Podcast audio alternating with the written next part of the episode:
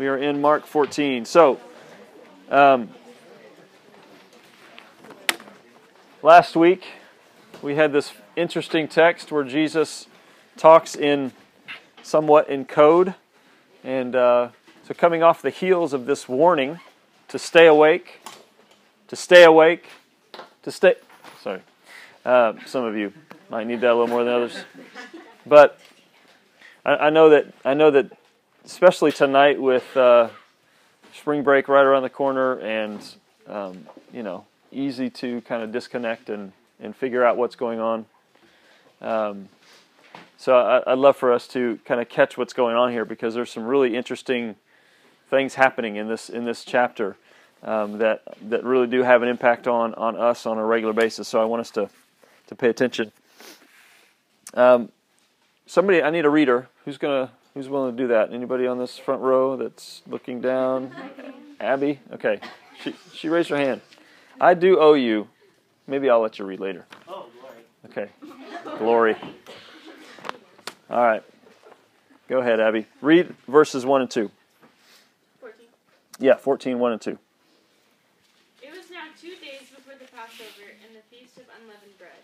And the chief priests and the scribes were seeking how to arrest him by stealth and kill him.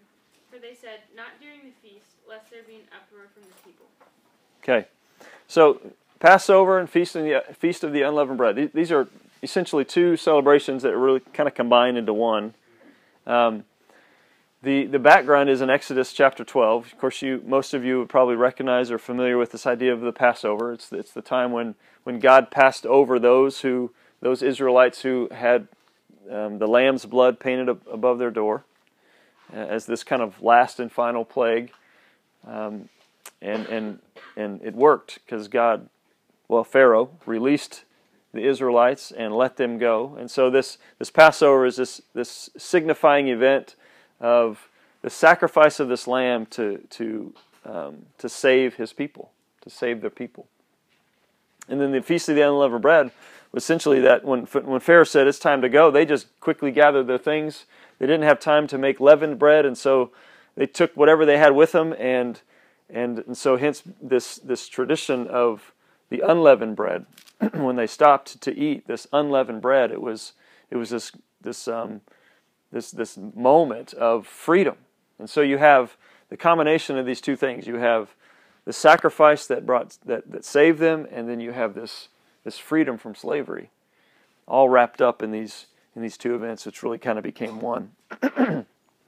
um, during the Passover time, Israel, or J- Jerusalem actually, there, there was anywhere from 85,000, they say, to, to 300 and some thousand people um, journeying, pilgrimaging from all over Israel to Jerusalem.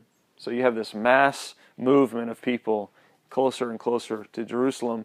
And then Jerusalem itself was a, was a town probably anywhere from uh, 60,000 to 100, 100,000 or so. So you have, you have at, at, at the low end 150,000 to up to 400 some thousand people potentially in Jerusalem during the time of the Passover. And so you, you see, anytime there's in Jerusalem, there's an increase in people, there's an increase in tension. And so you're going to see kind of what, how this is playing out, and there's a lot of significance to it. Um, notice how the, the, the, the priests and the scribes, notice what they want to do. They want to kill. Which, you know, we read that and we go, oh yeah, because they've been trying to do that for a while. But it still doesn't take away um, what Mark is trying to highlight here. Like, what, what are the jobs of the priests and the scribes supposed to be for the people? If not to, to know the law and to pass on the law and to um, equip the people and love the people and direct the people. And instead, they want to kill. They want to break the law and they want to use whatever means they can to justify um, doing it. And and so so right off the bat, Mark is drawing some some major attention to something that should stand out to us. And it says the reason the reason for to not want to kill is because they don't want to do it um, during the feast, lest, lest, there be an uproar. Um, we don't exactly know the exact reason why. We, we, can probably guess why we think he, he thinks they think that, but it could be a couple reasons. One, it could be the fact that uh, Jesus has gained popularity, and and you know all these people are traveling from all over, and they've seen Jesus, and they've seen him heal, and they've maybe had a meal from him, um, from the you know feeding of the five thousand, and so he's got some popularity, and so you know if they arrest him now, he's still popular, and and it could cause an uproar. And really, they don't care so much about the people as much as they care about Rome, because during this time, Pilate would always move from his kind of mansion in Caesarea, and he would move into back to Jerusalem. Um, and we know Pilate's here, obviously, because of later. But, but, but the, one of the main reasons why he would move in, be, because again, the more people are in Jerusalem, the, the more um, nationalism that's happening, the more there's a chance that they could try to try to riot and try to take over and, and, and take over the Roman uh, influence in Jerusalem. And so there was always, always, always this tension that exists. Um, the other reason could possibly be that they just didn't want to they didn't want to ruin this this Passover feast, and they wanted to wait till afterwards. And that maybe um, by doing it on the feast, the people would be really upset that that that that they'd be ruin, ruining this particular festival. Um, now, if, if, that's the reason, they sure didn't mind whenever Judas comes with this opportunity, um, but but we'll get to that in a second. Read uh, 3 through 9.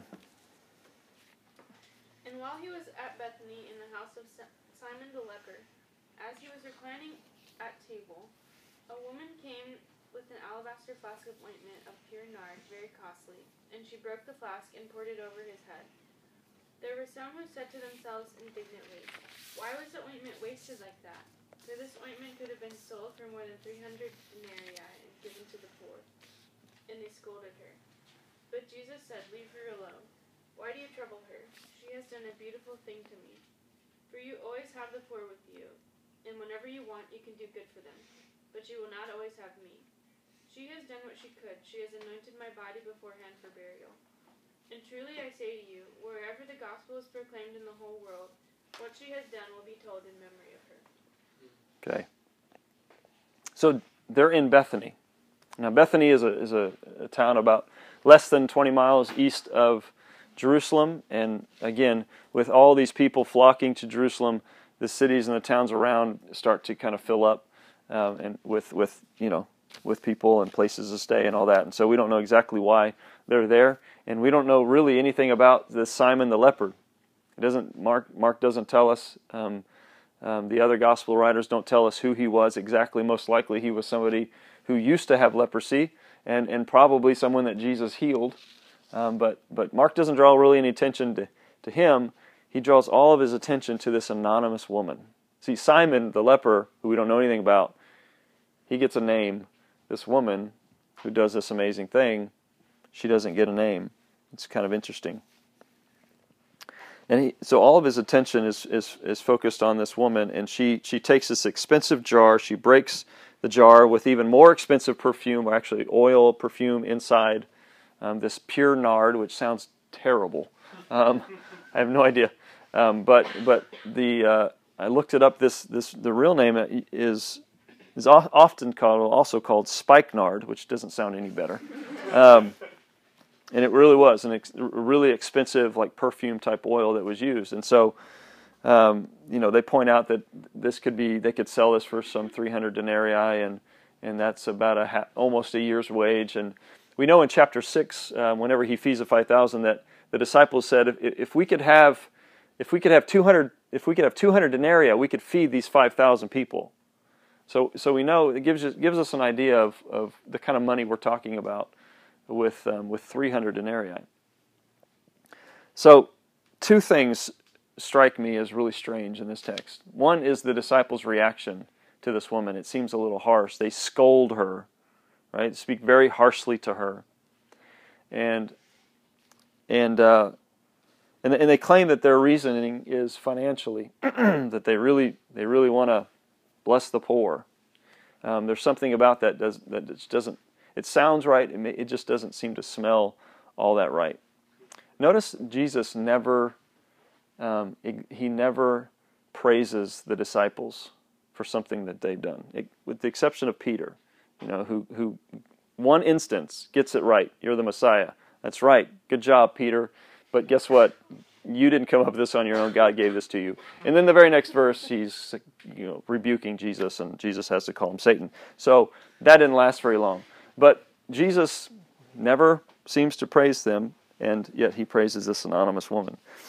But the, if, if the disciples' reaction isn't strange enough, Jesus' reaction to them, to me, is even stranger.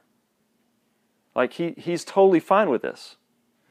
And Drew and I were talking earlier, and he, he said it best. He said, You know, if you were to tell me this story, and, and if you were to have me guess Jesus' reaction, my guess is he would probably react the way the disciples react. What, what are you doing? No, don't do this.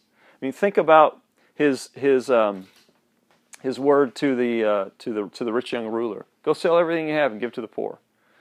Think about his, his um, admiring and praising this, this poor widow who gave in two mites, like two pennies. Like that woman could live for probably two years off of this, this amount of, of oil. And, and yet, Jesus seems to want her extravagant devotion.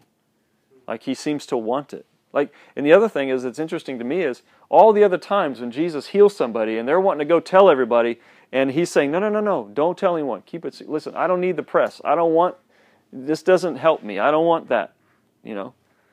And here he's saying, Yes, I want it. I want it. So, what's happening here? Um, Jesus seems to let the disciples know. He, he somehow perceives what they're des- describing and talking about amongst themselves, as he always seems to do. And he says it's not really about the money, it's about the devotion. He wanted her devotion. And they, like I said, they claim to want to use it for the poor. Um, but Jesus makes himself, in this moment, he makes himself more important than what they could do for the poor. So either Jesus is the greatest ego, uh, egomaniac that's ever lived, or he's crazy, insane, or he really is who he believes he is. He says he is. That he's God in their presence, and he's, he's, he's the most um, most valuable being in, that exists in their presence. And this woman um, gets it. So, why is this story here? It seems like, like the ball's rolling pretty quickly. Jesus is saying in this last chapter, he's saying some pretty, pretty big things, making some pretty big claims. He's already predicted his death three times. Um, he's the Passover's coming. He's days away from being crucified, and it the ball is rolling, and right in the middle of this is just this this interesting story with this woman that's like pouring over all over his oil all over his head and giving him essentially a bath, and and he and he again affirms she's she's doing this for my burial. He's claiming one more time, I'm going to die, and I'm going to die, and they're not getting it. Well, let's read 10 through 11, and then I want to point something out. To the chief priests in order to betray him to them.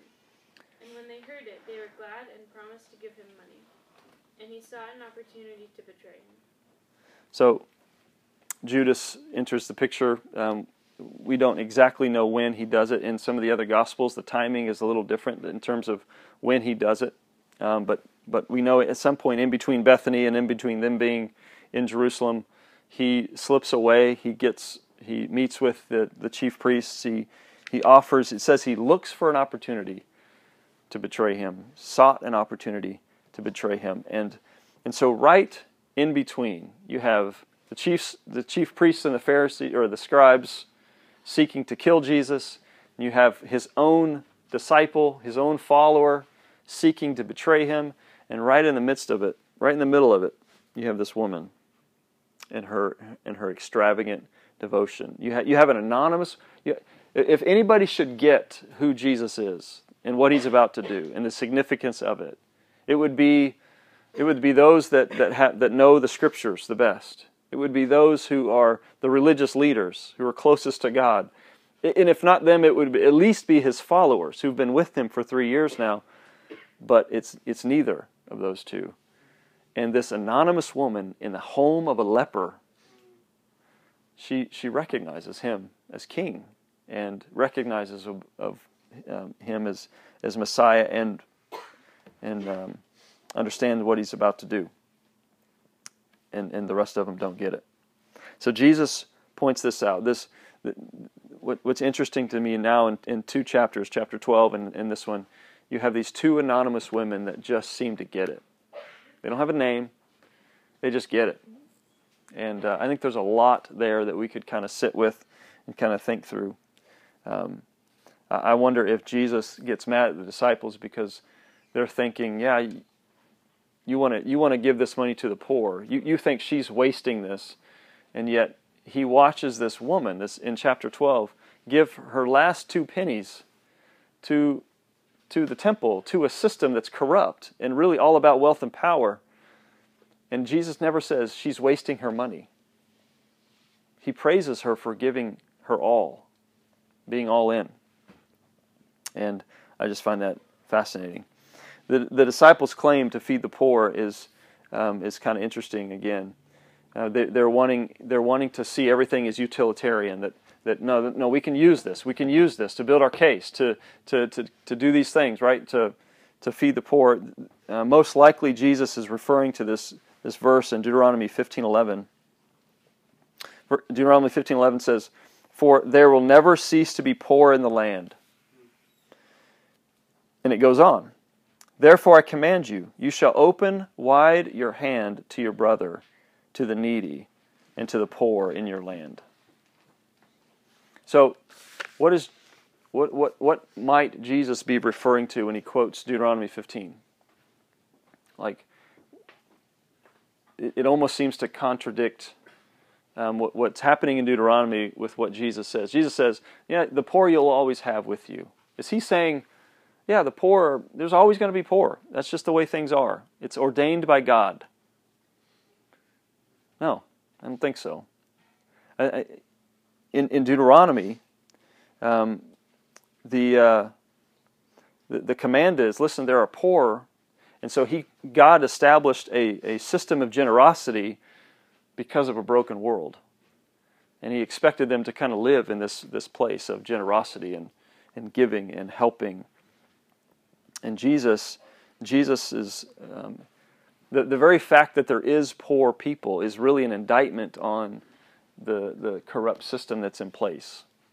And so, so Jesus is, is, is not really in any sort of hurry. It doesn't seem like the disciples are never in a hurry before to try to feed the poor. And all of a sudden they see all this money and they think, oh, think of all that we could do with it. And, and Jesus is going, yeah, I own all of this anyway. Like none of this, I've had this at my disposal this whole time. It's not your money that I need. But and ultimately, I think Jesus is highlighting this woman's devotion because I think he believes that when, when the disciples are extravagantly devoted towards him, that it, it will lead to the poor being taken care of. This commentator said this, I thought this was good, in referring to um, referring to the guy in, in I think it's Mark 10, um, the, uh, the rich young ruler. I think that's Mark 10.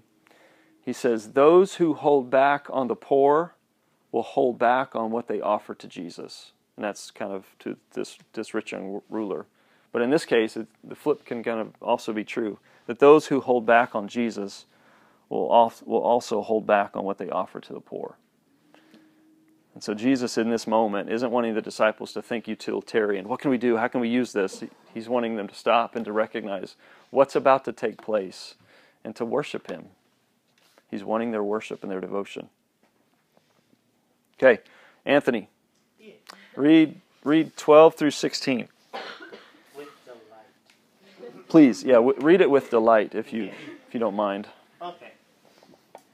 On the first day of unleavened bread, when they killed the Passover lamb, he, his disciples said to him, Where do you want us to go and prepare that you may eat the Passover? And he sent out two of his disciples and said to them, Go into the city, and a man will meet you carrying a pitcher of water. Follow him. Oh, how far am I reading? Through six, through fifteen. Sorry. Through 15. No, no, no. Sixteen. Through sorry. 16. Uh, wherever he goes in, say to the master of the house, The teacher says, where is the guest room in which I may eat the Passover with my disciples? Then he will show you a large upper room, furnished and prepared. There, make ready for us. So his disciples went out and came into the city and found it just as he had said to them, and they prepared the Passover. Okay, so this is this is um, customary to have the Passover meal in Jerusalem, and so they, they set out to to come do this, and he sends them ahead to to prepare the way, and and there was a lot of preparation involved in this. In fact, um, I'm not sure if they've offered this out to everybody or not, but um, Sunnybrook last last year Sunnybrook hosted a a Passover thing in the sanctuary where we didn't actually participate. We just watched a guy explain it all. Who was there? Okay, three of us, four of five, four of us. Okay. Um, this year, they're actually going a, a, one step further. No, they're not going. Never mind. This year we are not doing anything. like that was must have been decided since Monday morning. Yeah, Monday afternoon. Okay. Someday you should participate in a Seder meal. Um, and, uh, and it would be awesome. I've never actually participated in one. I've seen one happen, but I haven't. but I haven't participated. Anyway, there is a lot that goes into prepare this meal. There's a lot of things they buy. There's a lot of um, symbolism to um, to the the four cups and all this stuff that that happens.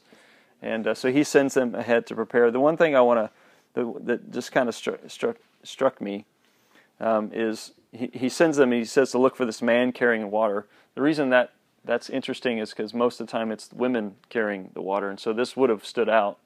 Um, but the other part that's interesting to me is that the text seems to lend. It's not like that. It's not. There, there's no evidence that Jesus somehow secretly planned this or knew that you know set this up, but but somehow he was able to predict this, and just in, maybe in the same way he was able to predict the the donkey and and maybe in the same way he was able to he will be able to predict the rooster.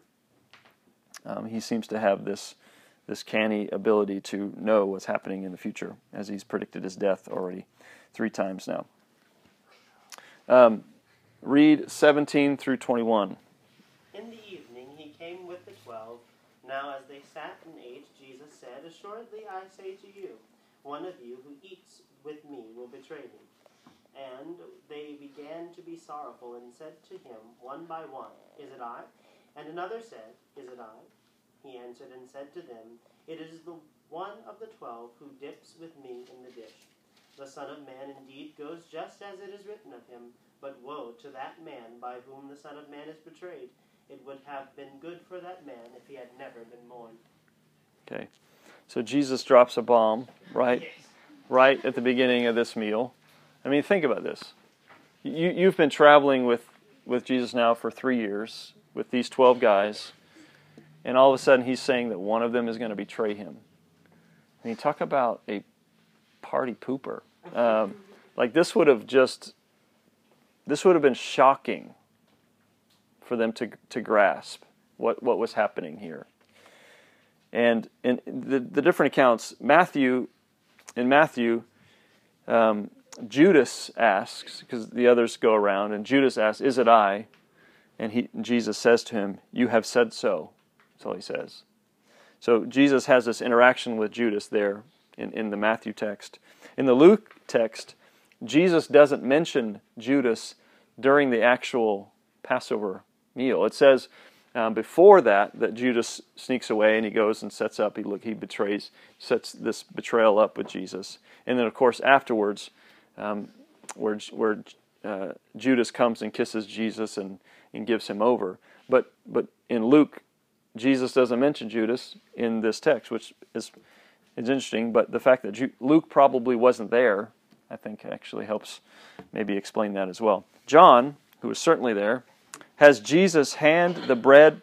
Jesus dips the bread, hands it to Judas, who's most likely sitting next to him on the on the on the ground. They don't back then they didn't sit at tables. They didn't sit, sit at a table in chairs. They kind of leaned leaned on the floor, and all the food was in the middle, and they just kind of leaned on their side. And so most likely Judas is right next to him, and he dips the bread, hands it to Judas, and says, "What you are going to do, do quickly." And then Judas gets up immediately and leaves. That would have been tense. um, but here in Mark, um, Mark doesn't mention Judas's presence actually at the table or with them, or he doesn't miss doesn't mention them him disappearing in the midst of it. Um, but but Jesus certainly brings it up. But needless to say, this this would have been a, a shocking and and and um, sorrowful moment. then we get to verse 21, and uh, where he kind of announces, yes, it is one of the twelve, um, and and he says, the Son of Man goes as, as it is written of him. We know that Isaiah 53 and Psalm 22, at least, those two are predictions of Jesus' suffering, and those those two um, Old Testament prophecies, one about um, five about 600 years before, that would be Isaiah, and the other one about a thousand years before, um, at the at the hands of David, um, both of which would have been um, hundreds of years at minimum before crucifixion was even invented. And so, if you read those two texts, if you haven't, read Isaiah 53 and Psalm 22 to kind of help you see the connection of what's about to happen um, with the crucifixion. But so we know those words, and again, we know that Jesus has predicted his own, his own, um, his own death. But what's interesting to me, which I'm not going to get into, is what he says about the one who betrays, that it would be better off if he'd never been born. And I always kind of wonder. Now I'm gonna I'm gonna start something for you, and I'm not gonna finish it. I'm not gonna answer it. But so, like, Judas betrays Jesus, and Jesus goes to the cross, and that was a really good thing for us. And yet, it's really bad for G- for Judas, obviously. And so there's like this conundrum for me. Of I don't know. Anybody ever thought of this? Uh-huh. Okay. Uh huh. Yeah. So later on, Drew's going to answer this question for us. Um, he's going to be up here and he's going to prepare a little sermon. Esque? No, no. he's going to perfectly explain the sovereignty of God and and the the the um, the the free will of man and and how Judas. You know, if it hadn't been Judas, it, it might have been somebody else, and whoever it was going to be is better off if they had not been born, but we're thankful that they did in some sense. And anyway, but he's going to explain all that purpose. You're going to have to go ask him after. Yeah, he's not teaching it, so it's, it's like later on at 10 a.m. 10, 10, no, 10, 10 p.m., sorry. Oh, it's a joke? Wait, it's a joke? I'm serious. Yeah, he's he's not. Yeah, he's not. He's not tackling this later. So you're going to have to ask him. It was all a joke. She's teaching next, and she's not teaching on it. I'm just trying to. I'm listen. I'm trying to start some drama, tension, so that you can have your full. Um, all right, Anthony, take us home with verses 22 through 25. And as they were eating, Jesus took the bread, blessed it, and broke it, and gave it to them, and said, Take, eat. This is my body. Then he took the cup, and when he had given thanks, he gave it to them, and they all drank from it. And he said to them, This is my blood of the new covenant, which is shed for many. Assuredly, I say to you, I will no longer drink of the fruit of the vine until the day when I drink it uh, in the new Jerusalem, in the new kingdom of God. Yeah, there we go. Okay. And uh, Nope. Nope. Nope. 25. Okay. So, so we have this this advantage, and, and if you've been in church, you've heard these words, and you know exactly where they go to. They go to communion. But the disciples didn't have that idea. Like we we immediately go Passover, Jesus, communion. I get it. I see how they work. Maybe most of you probably do. But but the disciples didn't have that luxury of understanding what Jesus is talking about. He, he's saying, okay, this bread is what your body, and this cup is your blood.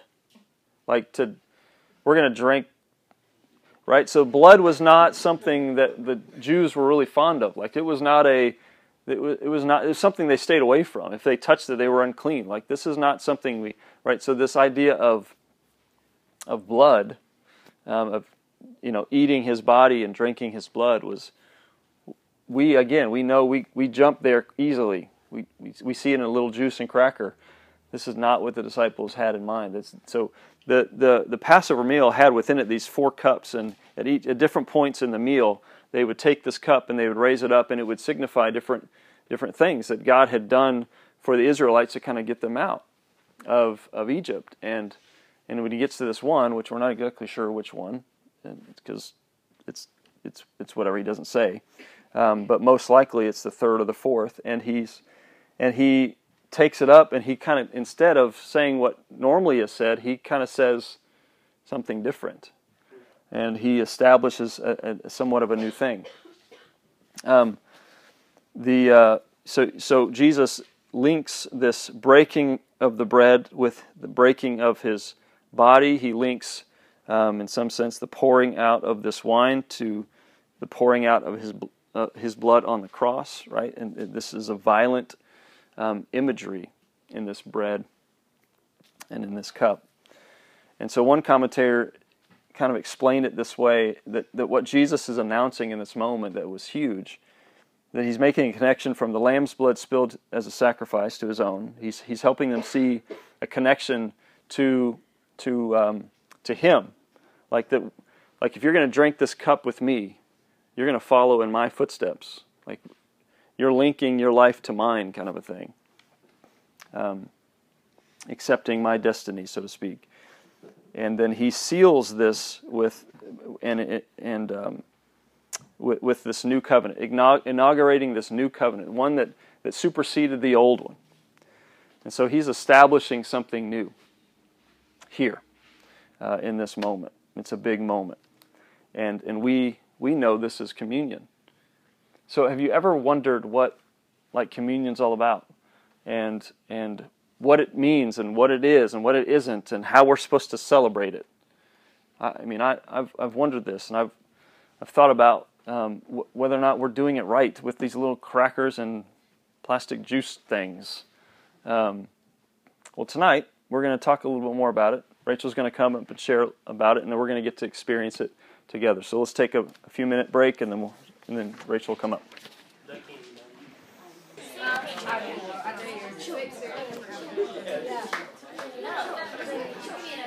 Okay. Get this mic on. All right.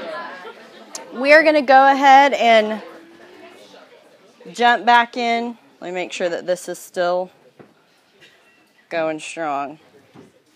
Okay, so as I was kind of getting ready for tonight, I obviously had a lot of time to think about communion, and I realized I think I took communion for the first time when I was probably about seven. And I started to feel a little old because I thought, whoa, I've been taking communion for like 23 years now. It's kind of a long time of communion. But I remember that first time. I don't know if you guys remember the first time you took communion.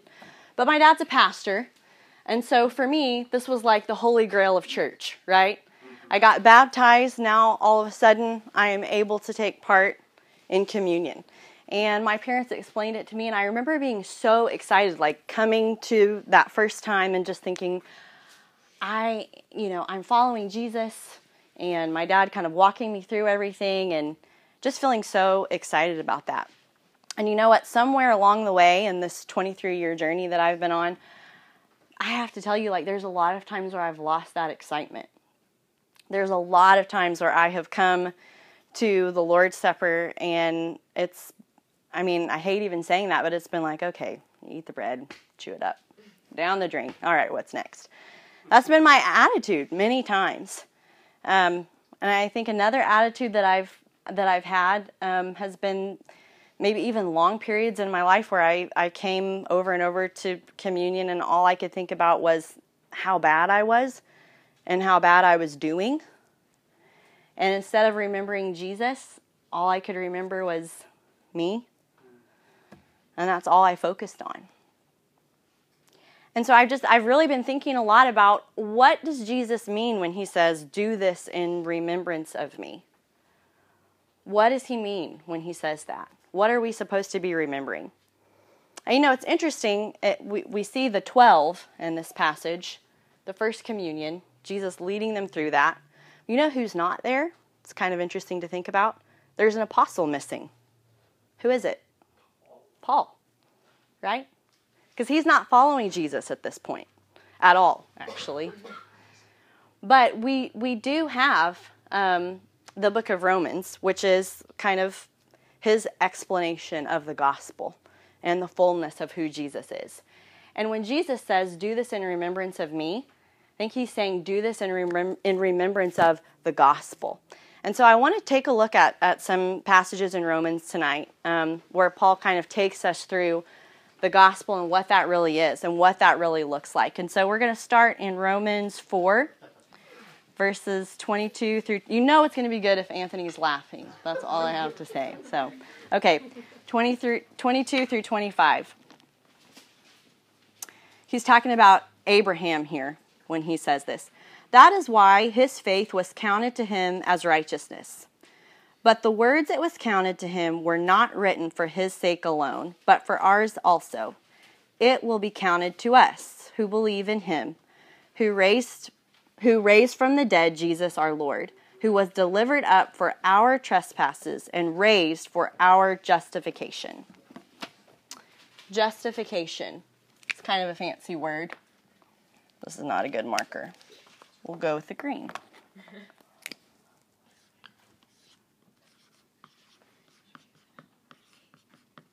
Justification. Maybe some of you have heard that before. It's just kind of a fancy way of saying us being made righteous in God's sight. The act of that.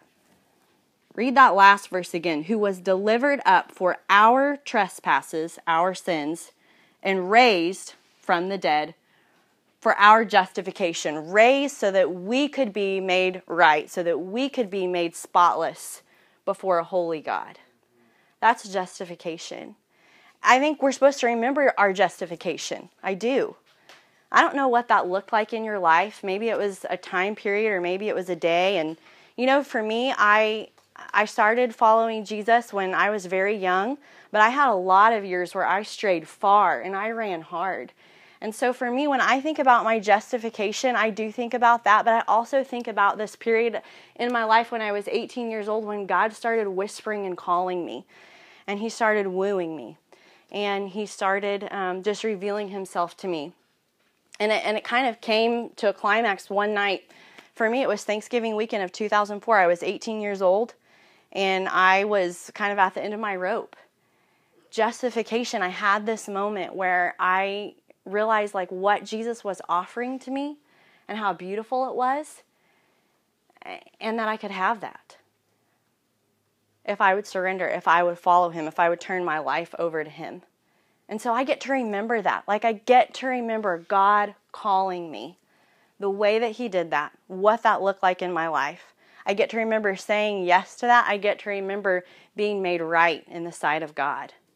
That is an incredible thing when I stop to think about where I truly was, how I could not save myself, the depths, the pit that I was in, truly, that none of us can save ourselves, and what He did for me justification,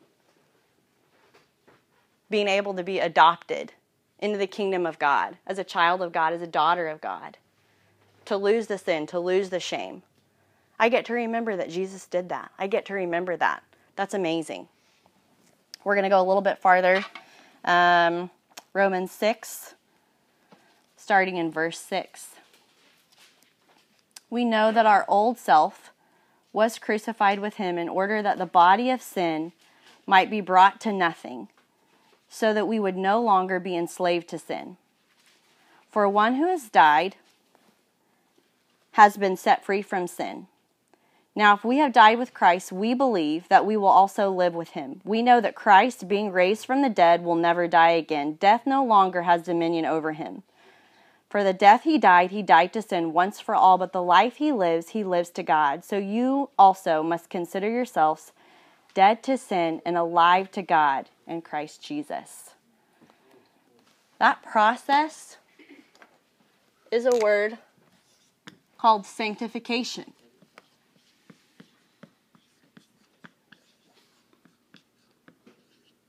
So I get to remember that. I get to remember my sanctification.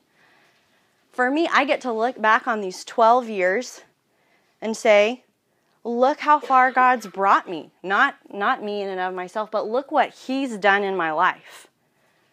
I am so ridiculously grateful to look back at those years and say, God has been faithful over and over and over and over and over in my life, transforming me into the image of Christ for his glory. I get to look at that. That gives me such great confidence, you guys, in, in the future of him making me into the image of Christ. I have confidence because I'm able to reflect on that and say, like, you know, it would have been enough. It would have been more than enough if he had just saved me and given me eternal life. That would have been awesome, but he is such an amazing God, he didn't stop there. Because of what Jesus ha- has done for us, that enables us to be sanctified. We have this process where God is actively working in us and on us. And so I think we get to remember that. We get to remember like what you're doing in me. And you know, we have a long way. I think if God were to show me like Rachel, this is how far you had to go, I would just break down bawling like a baby. like there's no way. But eh, even when I reflect like on the time that I've been following him, he's so good. He has taken me. It has been him leading, guiding what he's done in my life. I get to celebrate that. I get to rejoice. I get to be so thankful that I'm, you know what? I'm not left on my own to white knuckle it, to try to do all of the good things, to, to check off some list. That's not how this works. I say yes to following Jesus. I get to be enabled by the Holy Spirit to be transformed into the image of Jesus, to look like Him. That's what we get to remember. We get to remember that. We get to celebrate that. That leads to worship. It's joyful. It should be so joyful. Okay, we're going to keep going. Paul also talks about this as a future reality. Um, go to 8, Romans 8, starting in verse 18. He says, For I consider that the sufferings of this present time are not worth comparing with the glory that is to be revealed to us. For the creation waits with eager longing for the revealing of the sons of God. For the creation was subjected to futility, not willingly, but because of him who subjected it, in hope that the creation itself will be set free from its bondage to corruption, and obtain the freedom of the glory of the children of God. For we know that the whole creation has been groaning together in the pains of childbirth until now. And not only the creation, but we ourselves who have the first fruits of the Spirit, groan inwardly as we wait eagerly for adoption as sons, the redemption of our bodies. I don't know about you, but there's lots of days where I just I live my life and I forget that I should be remembering some of these things. And I, I even forget like how broken the world is sometimes. Lots of times actually. Um, you know, but then there are days where you know, and I've shared before, I think most of you guys know, my, my little brother has cancer. Getting that phone call, finding that out, um, or finding out that somebody close to me has been raped, or um, hearing about another child who's been abused. Like, there are days where I just come face to face with how broken the world is, how broken we are, and it absolutely breaks my heart. And sometimes it shakes my faith up and I have to wrestle through that. And this is a conversation that my husband and I have had plenty of times. He's really good at lovingly reminding me. But like I start describing like it's this is so awful and it's so terrible and how how is this happening and why is this happening? And he just lovingly tells me like, "Yeah, you know, you know what you're describing is heaven." Like when that happens, that's the inward groaning, the longing. Like that's us longing for heaven something called glorification, the coming glorification.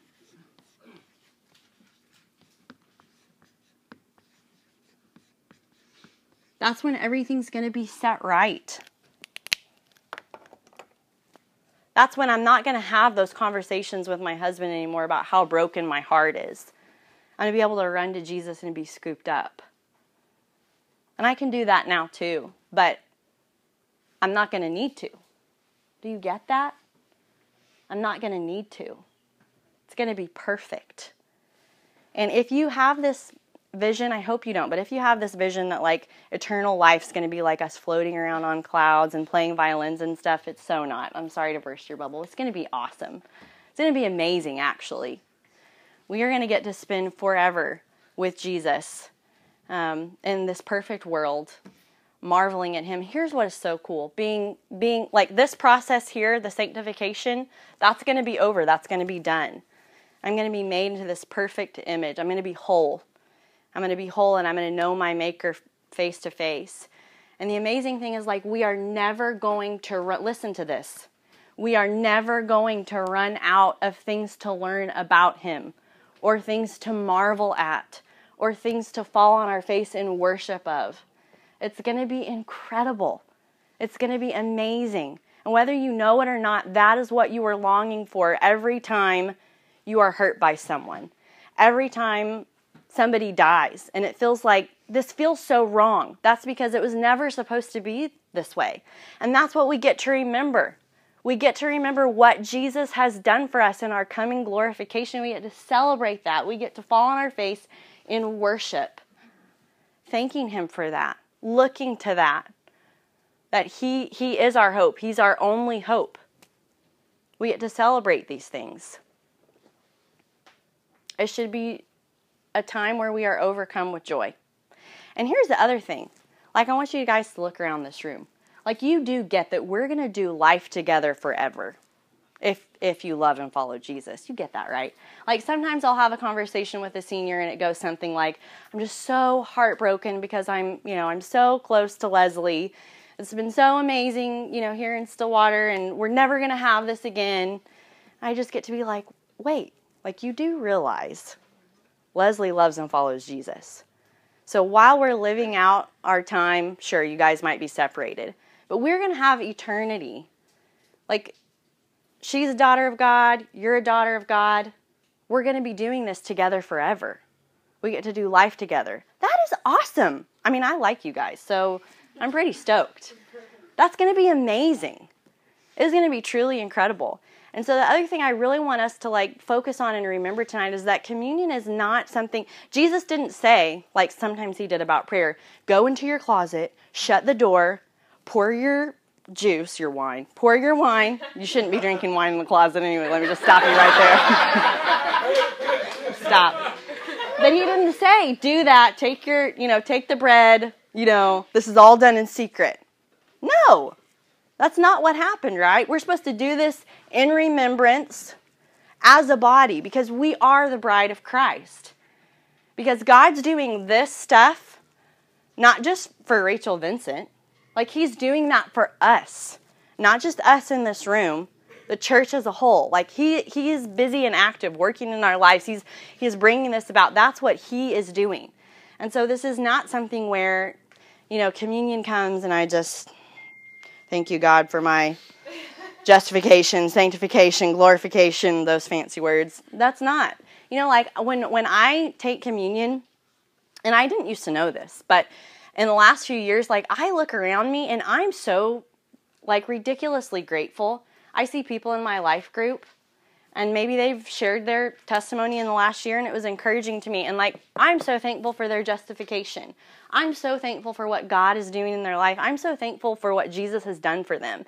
And they talk about a struggle that they have and it's encouraging to me to watch them be faithful to Jesus. And so I can thank him for their sanctification. And I can think forward to the day when we're going to be perfect together, worshiping Jesus, and we're at glorification at that point. That's amazing. Uh, we're going to jump really quick to 1 Corinthians 11. If you raise your hand if you were here when we went through Corinthians. Yes, Jesus. Okay, so maybe a couple of you. So this is a whole lot of stuff on you'll see Paul kind of going off on what not to do and what what the Lord's Supper is not, um, but also just kind of the importance of that we're to do this as a family. So let's start in verse 17. But in the following instructions, I do not commend you, because when you came together, it is not for the better, but for the worse. For in the first place, when you came together as a church, I hear that there are divisions among you. And I believe it in part, for there must be factions among you in order that those who are genuine among you may be recognized. When you come together, it is not the Lord's Supper that you eat. For in eating, each one goes ahead with his own meal. One goes hungry, another gets drunk. What? You see that exclamation point? it's major emphasis that what? Do you not have houses to eat and drink in? Or do you despise the church of God and humiliate those who have nothing? What shall I say to you? Shall I commend you in this? No, I will not. But listen to this part. For I received from the Lord what I also delivered to you that the Lord Jesus, on the night when he was betrayed, took bread, and when he had given thanks, he broke it. And he said, This is my body, which is for you. Do this in remembrance of me. In the same way, he also took the cup after supper, saying, This cup is the new covenant in my blood. Do this as often as you drink it in remembrance of me. For as often as you eat this bread and drink the cup, you proclaim the Lord's death until he comes. And so Paul's, I mean, he's he does not commend them. That's quite clear. But it's quite clear that it's something that we're to do as a family. Um, and so, like, we're, we're going to get to do that tonight, which is pretty cool. I'm excited about that. Um, uh, Drew's going to go ahead and turn some music on for us, and there's there's two things that I that I want you to do first. We're going to kind of break this up into two parts. The first thing that I want you to do is just to take a minute, and I want you to thank God for this in your life. I want you to just worship. I want you to just be thankful. I want you to just remember who Jesus is and what he has done. And the other thing that I want you to do is I want you to think about the people in this room. And I want you to think about why you are so thankful for these things in their life. So we're going to take a few minutes and do that, and then I'll lead us through the next portion of tonight.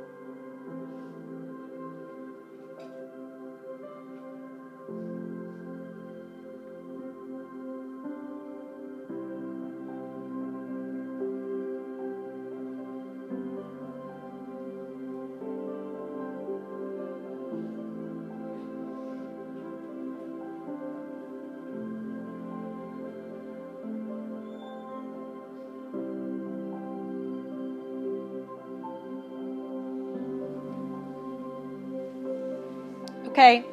we're going to go ahead and